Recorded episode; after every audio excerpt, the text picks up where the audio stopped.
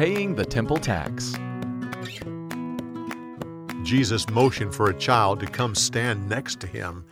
He said, If you want to become the greatest of everyone, you must be the servant of everyone. When you welcome a little child like this in my name, you are welcoming me. John spoke up, Lord, we found a man casting out demons in your name, but he wasn't a part of our group, so we told him to stop.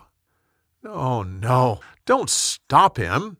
A man isn't working against me if he's doing miracles in my name. Listen, if a man gives even a cup of water in my name, that man will be rewarded.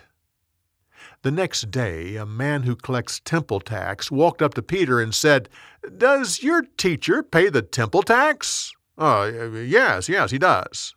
But Peter wasn't sure. Back in Capernaum, Jesus saw him deep in thought. He said, Simon, give me your opinion. When a king issues a tax, does he make his family pay it?